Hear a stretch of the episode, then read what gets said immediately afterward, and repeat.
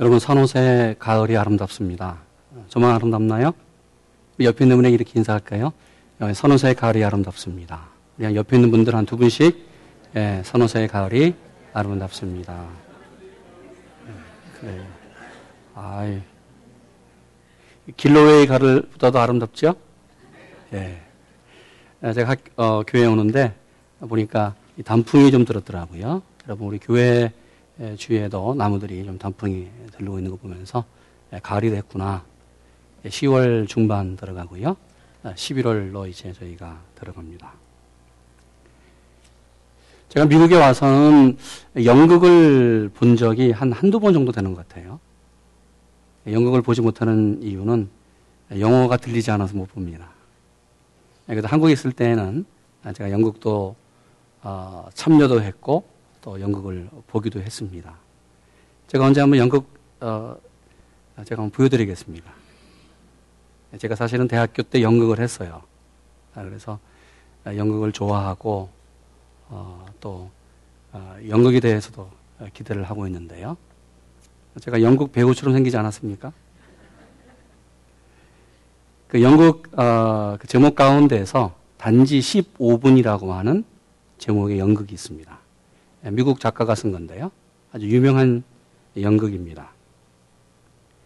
이것은 생명이 15분밖에 남지 아니하는 어느 한 젊은 청년의 인생을 15분 동안으로 정리해서 보여주고 있는 내용입니다. 나이 30살이었습니다. 앞날이 참으로 그 전도가 유망한 한 청년, 이제 대학원 박사과정을 다 마치고 논문도 내놨어요. 그리고 결혼을 이제 앞둔 사람이었습니다. 얼마나 뛰어나게 논문을 잘 썼는지 참으로 대단한 기대를 갖고 있고 또 앞에 그 진로 뿐만 아니라 미래가 열려져 있는 대단한 청년입니다. 뭐 요즘으로 말하면 이쪽 지역에서 스탠포드를 아주 우수하게 나온 한 젊은이라고 볼 수 있겠죠. 이제 이 청년은 학위 받을 날짜만 기다리고 있는 상황에 날 가슴이 아파요. 통증을 느껴서 병원으로 실려가 정밀 검사를 받습니다. 그런데 청천벽력 같은 그러한 진단이 나옵니다. 그것은 시한부 인생. 15분밖에 남지 않았다. 이 청년의 인생 시간이. 건강했습니다. 앞이 너무나 참으로 어, 전도가 유명한 청년이었고 모든 사람들이 부러워했습니다. 그런데 이 사람은 자기에게 앞에 다가온 이 사건, 이 결정을 받아들일 수가 없어요. 믿기지 않았습니다. 이제 15분밖에 남지 않았다.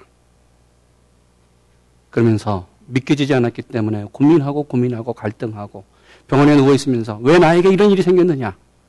심각하게 고민했습니다. 그러면서 5분이 지나가요. 이제 몇 분 남았어요? 10분밖에 남지 않았습니다. 이때 그가 누워있는 병실에 한 통의 전보가 날아듭니다.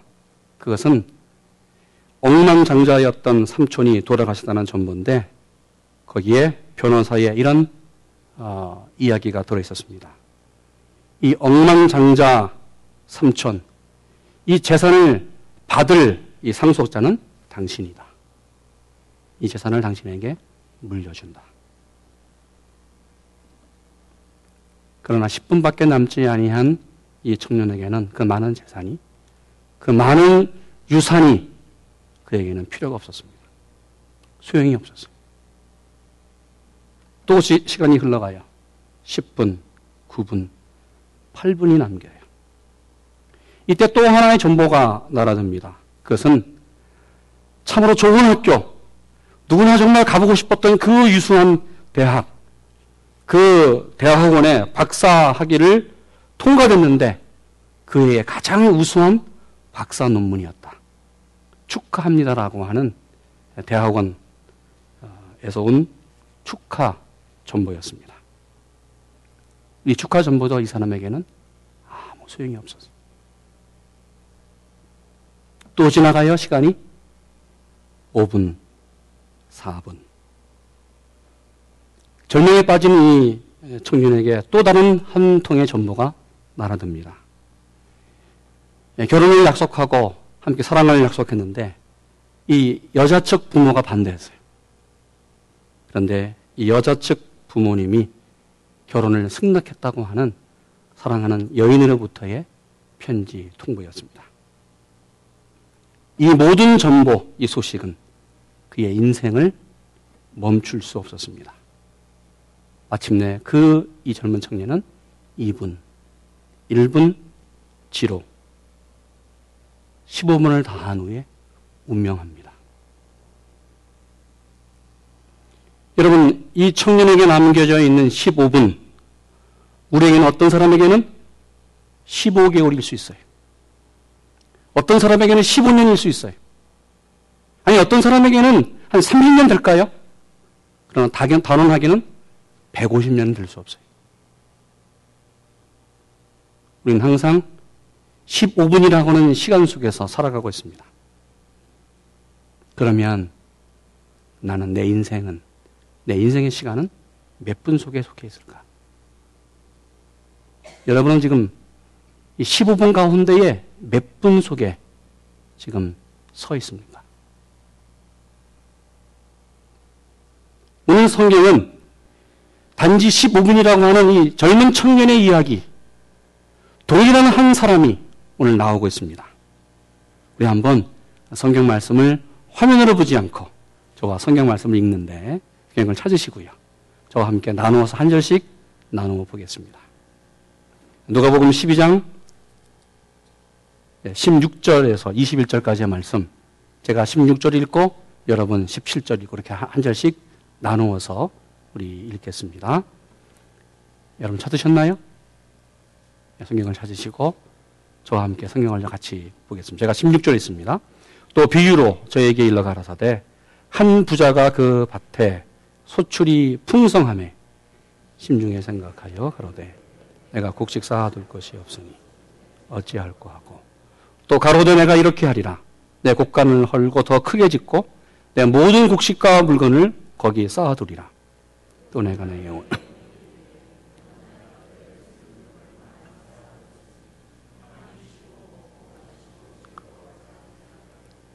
하나님은 이르시되 어리석은 자여 오늘 밤에 네 영혼을 도로 찾으리니 그러면 내 예비한 것이 누것이 되겠느냐 하셨으니 자기를 위하여 재물을 쌓아두고 하나님께 대하여 부여치 못한 자가 이와 같으니라. 여러분 이 사람의 문제가 뭐예요? 오늘 성경에 나오는 이 사람의 문제가 무엇일까? 오늘 주님은 왜 이 사람에 대해서 얘기할까? 사실 이 본문의 이야기 시작은 13절에 무리 중에 한 사람이 찾아와서 예수에게 말합니다. 선생님, 내 형제가 있는데 내 형이 아버지로부터 받은 유산을 나에게 주지 않습니다. 돈 때문에 생겼어요. 물질 때문에 유산 문제 때문에 생긴 문제로 시작된 사건이었고 여기에 대한 대답을 주님이 오늘 한 사람의 이야기를 그에게 증거하고 있습니다. 오늘 이 사람의 문제는 무엇일까? 자신이 누구인지 몰랐어요. 왜 사는지 몰랐어요. 인생이 무엇인지 몰랐어요. 그러면 오늘 본문의 주인공 이 사람은 나와 비교해서 나는 이런 사람이 아닐까? 여러분은 어떤 사람이에요? 오늘 본문에 나오는 이 주인공, 이 주인공과 비교해서 나의 모습은 나는 어떤 모습으로 살아갈까? 첫째로 그는 철저한 개인주의, 인본주의, 그는 철저한 개인주의였고, 그는 철저한 인모주의였습니다. 그러게 16절 말해요. 또 비유로 저에게 일러 가라사대. 한 부자가 그 밭에 소출이 풍성함에 심중에 생각하여 가로되 내가 내 곡식을 쌓아둘 곳이 없으니 어찌할꼬 하거늘. 성경은 주님이 말씀했습니다. 이 사람을 가리켜서 이름을 내지 않고 한 부자였다. 한 부자가 있었다. 여러분 이것이 그의 이름이었습니다. 주님은 부모로부터 준 그의 이름을 말하지 않고 성경은 바로 이 사람에 대해서 얘기할 때 한 부자가 있었다. 그가 바로 그의 인생이 한 부자로 살았습니다. 인생의 대명사였어요. 그러게 이 사람에 대해서 이렇게 설명합니다. 그의 밭에 소출이 풍성했고 그의 밭에 소출이 풍성할 뿐만 아니라 많은 것을 거두었고 곡식을 쌓아둘 것이 없었던 사람이었고 그러기에 그는 그 많은 것 때문에 즐거워했고 그 많은 것 때문에 고민했다. 이 많은 수입을 어떻게 할까? 여기서 어떻게 처리할까 고민하는 것이 이 사람의 마음이었습니다. 참 즐거운 고민이에요. 너무 많아서 문제잖아요. 참 즐거운 고민을 하고 있습니다. 그러면서 이 사람이 이렇게 얘기합니다. 내가 곡식 쌓아둘 것이 없으니 어찌할까 고민하면서 그는 자신에게 이렇게 말합니다. 18절. 또 가로되 내가 이렇게 하리라. 내 곡간을 헐고 더 크게 짓고 내 모든 곡식과 물건을 거기 쌓아두리라. 또 내가 내 영혼에게 이르되 영혼아 여러 해 쓸 물건을 많이 쌓아두었으니 편안히 쉬고 먹고 마시고 즐거워하자. 참 멋있는 사람 같아요. 아니, 멋있는 사람입니다. 같아요가 아니라.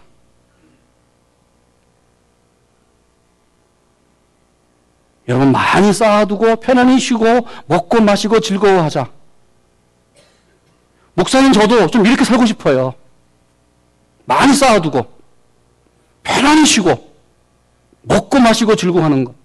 여러분 우리가 다 바라는 인생이잖아요. 여러분 이렇게 살고 싶어요 우리도. 그렇지 않습니까?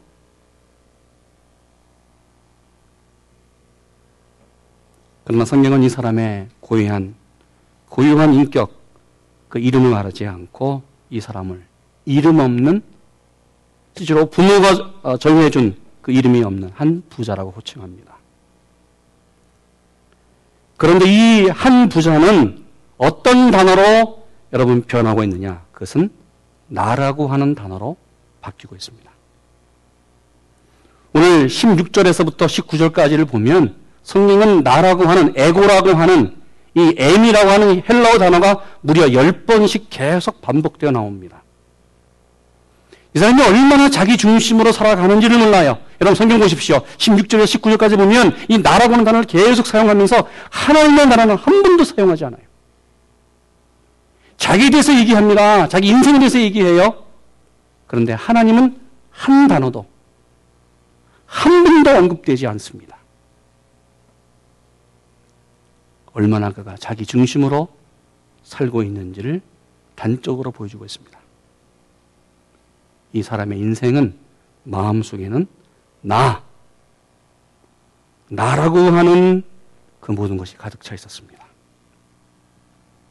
성경은 여섯 번으로 오늘 제가 썼습니다. 내가 곡식 쌓아둘 곳이 없으니 어찌할까? 내가. 내가 이렇게 하리라. 내 곡간을 헐고 더 크게 짓겠다. 내 곡식이었습니다. 내 모든 곡식과 물건을 거기 쌓아두리라. 그리고 내가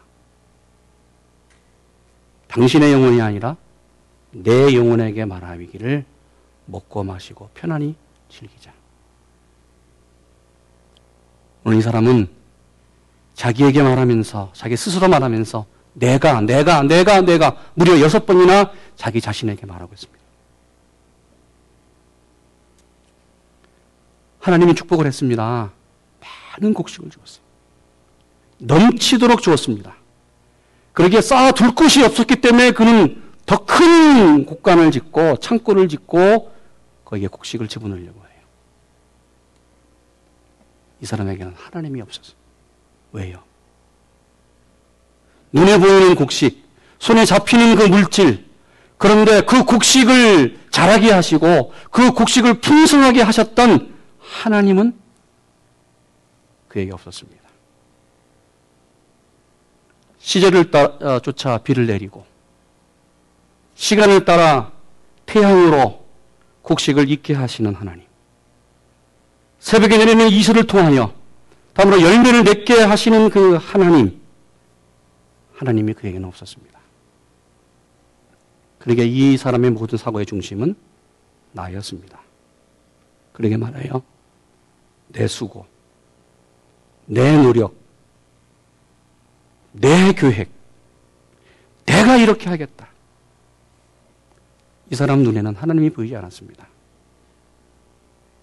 자신의 눈 아래 보이는 세상만 보였고, 자신의 눈 아래에 있는 물질만 보였고, 자신의 눈 아래에 있는 그 자기 아래 것들만 보였지, 바로 자기 눈 위에 있는 하늘이 보이지 않았습니다.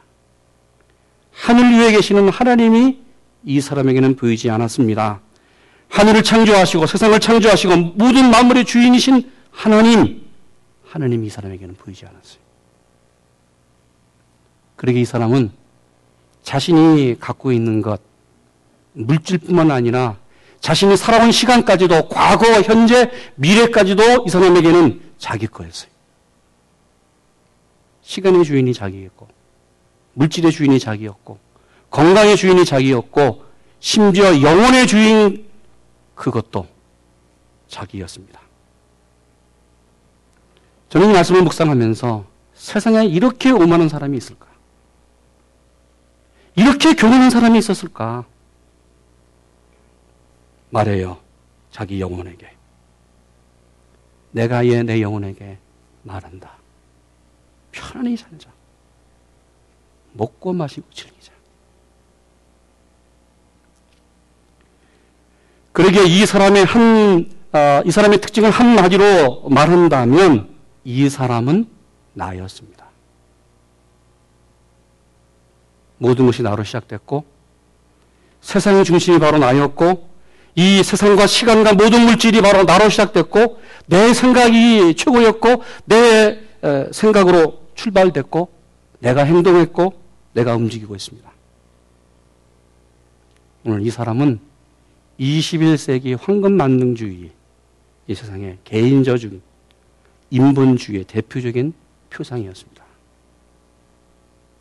여러분 나는 어때요?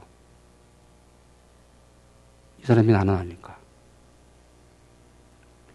두 번째 이 사람 그는 창조주 하나님을 믿지 않는 무신론자였습니다.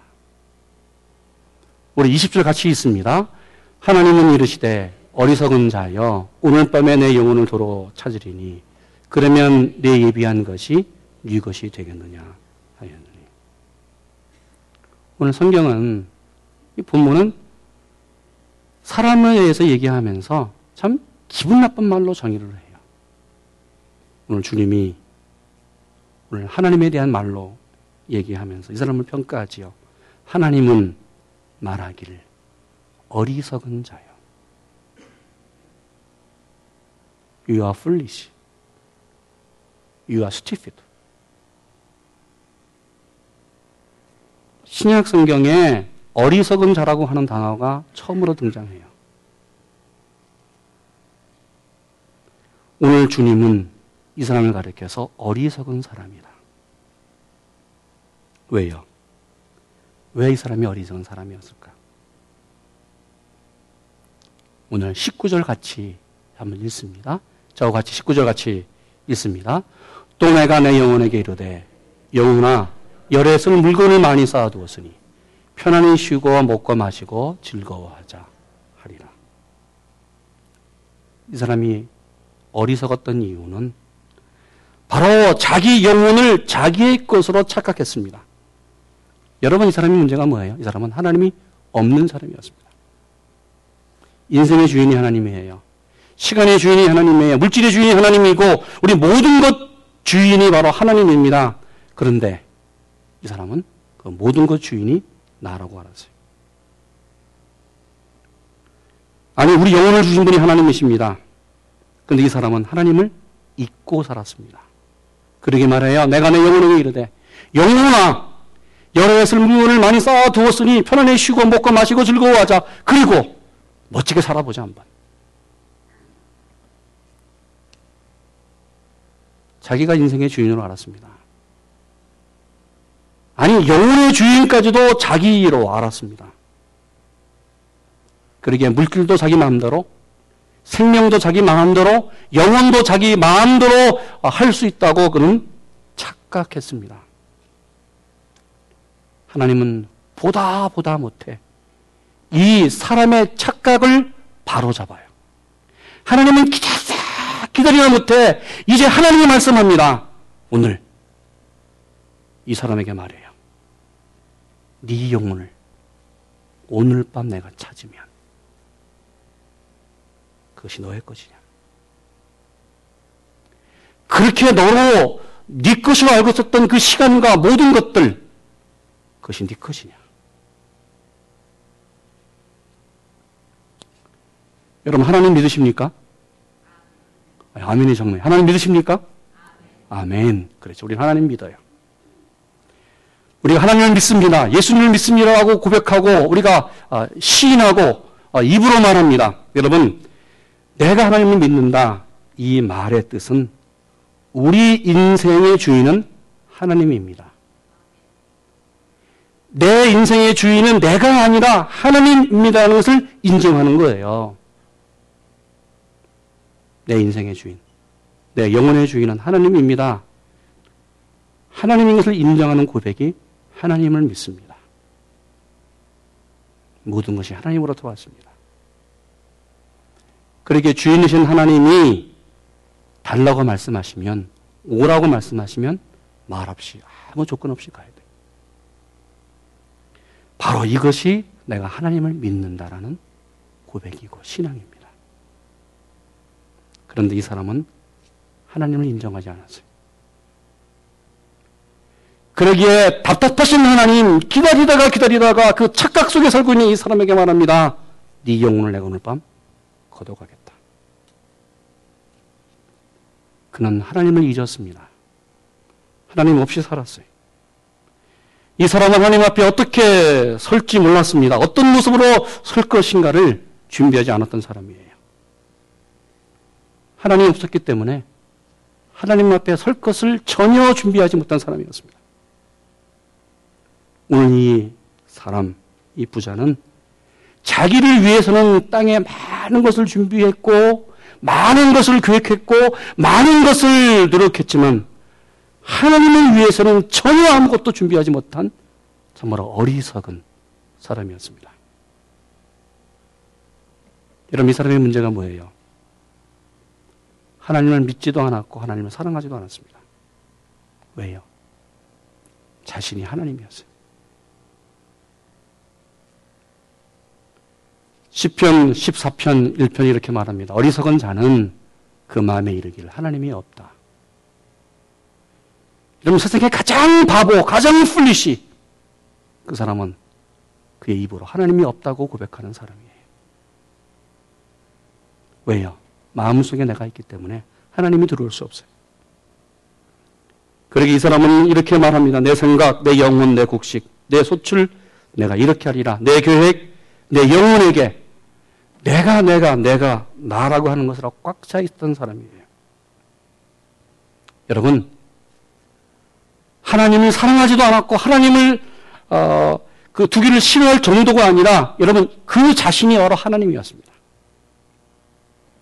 그러니 하나님이 이 사람에게 말해요. 어리석은 사람아. 네 영혼을 내가 오늘 거두면 이 모든 것이 누구 것이 되겠느냐? 세 번째, 이 사람은 어떤 사람이에요? 그는 사람이 죽는다는 것을 모르고 살았던 어리석은 사람이었습니다. 20절 말하여 하나님이 이르시되 어리석은 자여 오늘 밤에 내 영혼을 도로 찾으리니 그러면 내 영혼 그 내 예비한 것이 네 것이 되겠느냐. 이 어리석다는 말은 헬라어의 원문에 보니까 정신없는 사람, 바보 같은 사람, 분별력이 없는 사람. 그러게 사람을 향하여 얘기할 때 가장 경멸적인 언어가 바로 두 가지가 있는데 개 같은 사람 그리고 오늘 본문에 나오는 어리석은 사람이었습니다. 예, 시사 잡지 뉴스위크지는요 아, 이런 기사를 하나 실렸습니다. 이 시대의 우리 시대의 우상, The Idol of Our 이런 제목의 칼럼을 어, 실었습니다. 기자는 세계 여러 나라의 부자들을 분석하면서 이 시대에 그 우상이 되려고 하면, 아이돌이 되려고 하면 네 가지 능력이 필요하다고 분석해요. 그러면서 이런 어, 능력이 바로 어, 그 사람을 어, 물질에 부유한 사람으로 사람들을 존경하게 만들었다.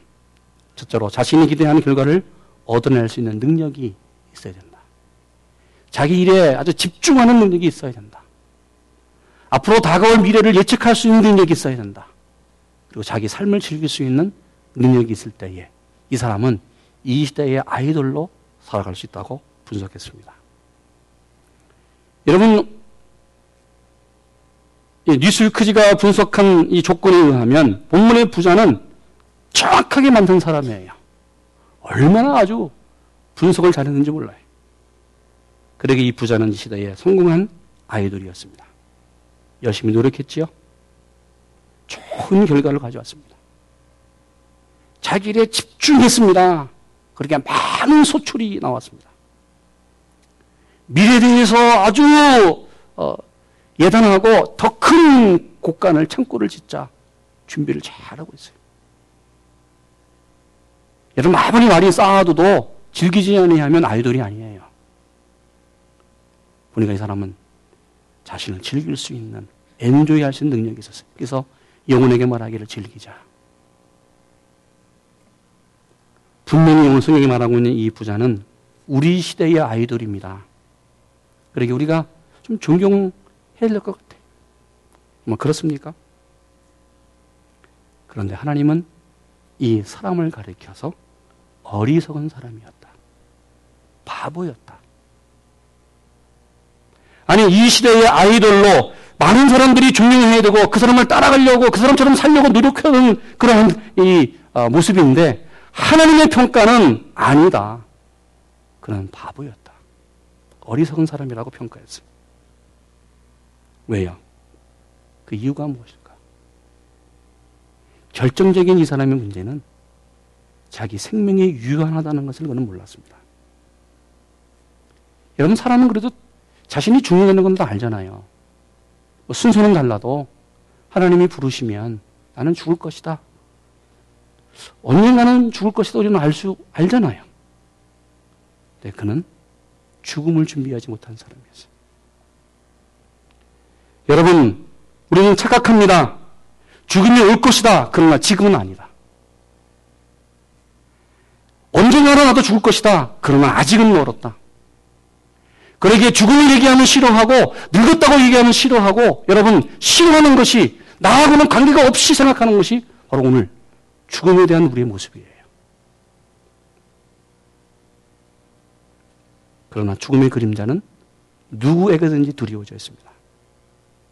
내가 언제일지 모르지만 항상 오늘은 나에게 다가옵니다.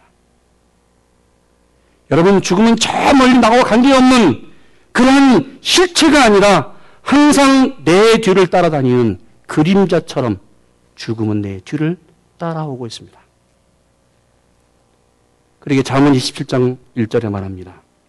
너는 내일 일을 자랑하지 말라.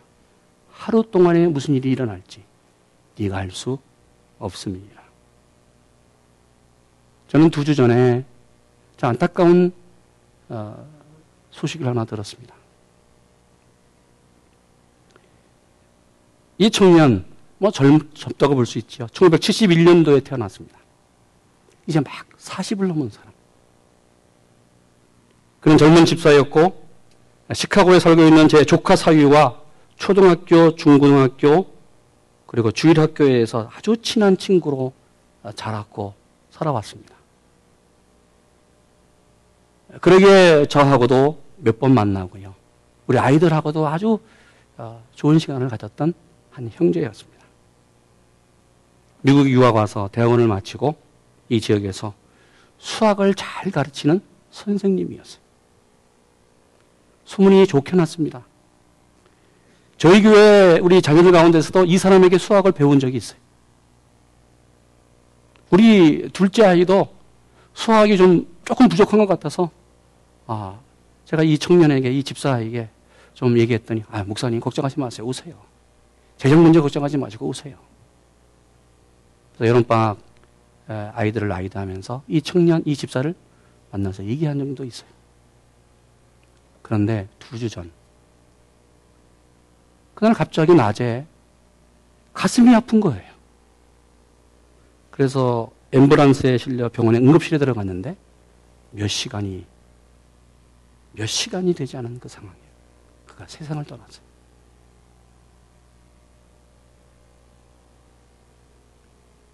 두 자녀가 있고 행복한 가정을 이뤘어요. 살 날이 더 많았던 청년이었어요.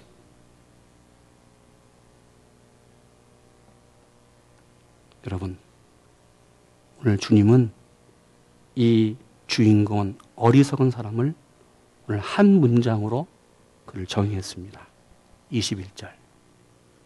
자기를 위하여 재문을 쌓아두고 하나님께 대하여 부여치 못한 자가 이와 같으니라.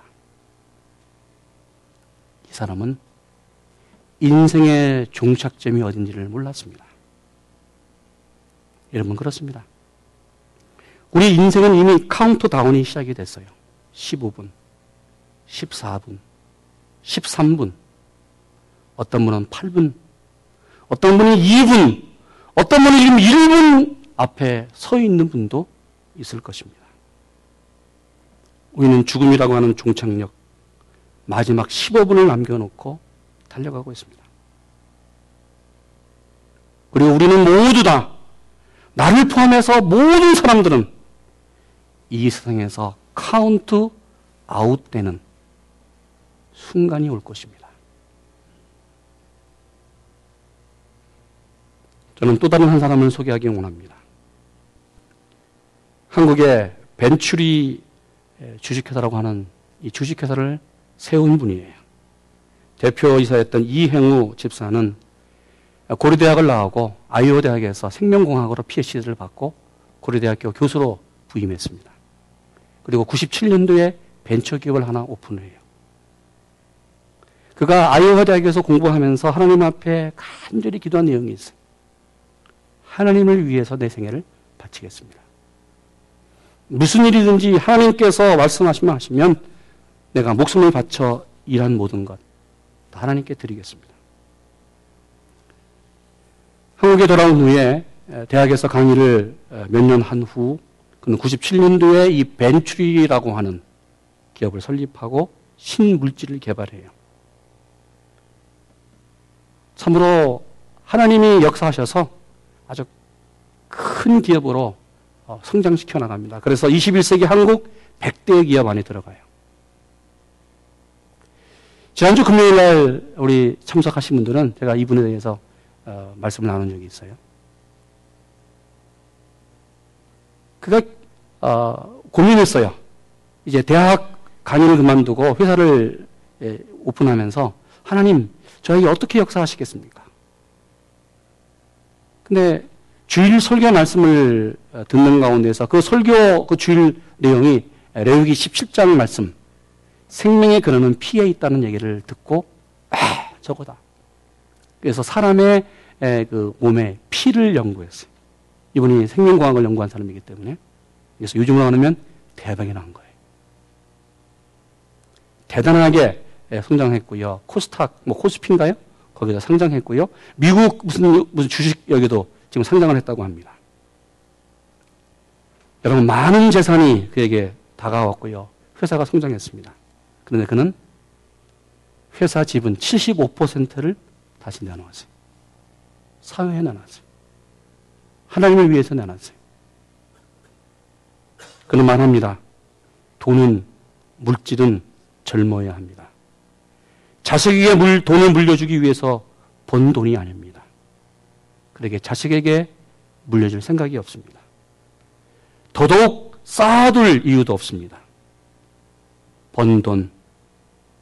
내 인생의 목적이 아니기 때문에.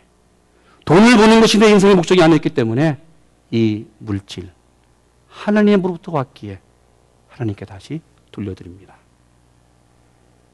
그럼 자신의 모교 고대의 큰 장학금으로 그리고 또 고대만 주면 안 되잖아요. 영원한 맞수 어디요? 연세대학에도 동일하게 장학금을 내놨어요. 그가 미국에서 아이오 대학에서 공부할 때에 정말 간절히 매달리고 기도했던 것이 있어요. 하나님이 쓰시는 대로 살겠습니다. 그는 이것을 놓지 않았어요. 그는 늘 고백합니다. 내 생명도 하나님의 것입니다. 내 물질도 하나님의 것입니다. 내 인생도 하나님의 것입니다. 나는 지금 하나님의 일을 하고 있습니다. 여러분, 여러분은 어떻게 사십니까? 여러분의 인생의 주인이 누구예요? 저는 지난주 한 시, 아, 한 주일 함께 설교를 나누면서 여러분에게 숙제를 드렸죠? 성령을 주시옵소서. 성령을 주시옵소서. 매일매일 아침에 일어나서 기도하고 또 마감할 때도 그런 기도를 하자고 했습니다. 저는 여러분 이번 한 주간 여러분에게 또 숙제를 드리겠습니다. 한 주간 매일매일 살아가면서 하나님을 인정하면서 살기를 원합니다. 하나님은 나의 아버지가 되십니다. 하나님이 내 인생의 주인이십니다. 이런 고백을 하기를 원해요. 이 산호세에 살면서 제가 참 좋은 것이 하나 있어요. 뭐, 가을도 좋고, 뭐, 날씨도 좋고, 환경도 좋은데, 정말 좋은 것 하나 있어요. 그것은 늘 하나님을 확인하면서 살 수 있는 것이 얼마나 감사한지 몰라요.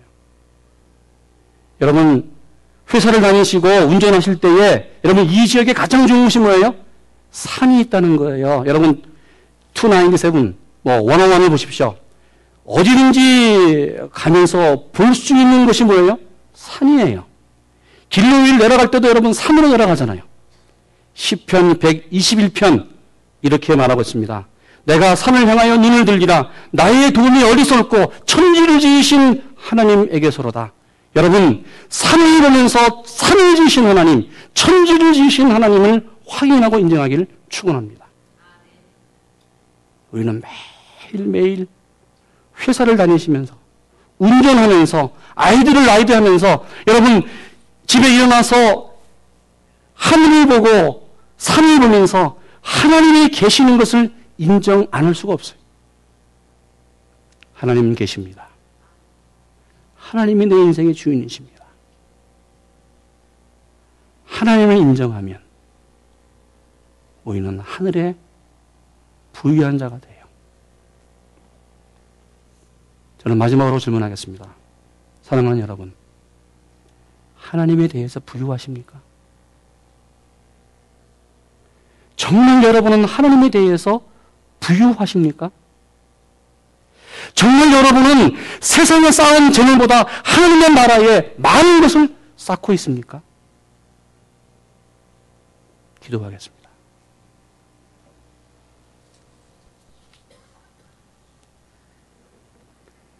자기를 위하여 재물을 쌓아두고 하나님께 대하여 부여치 못한 자가 이와 같으니라. 하나님 나는 어리석은 사람입니까? 아니면 지혜로운 사람입니까?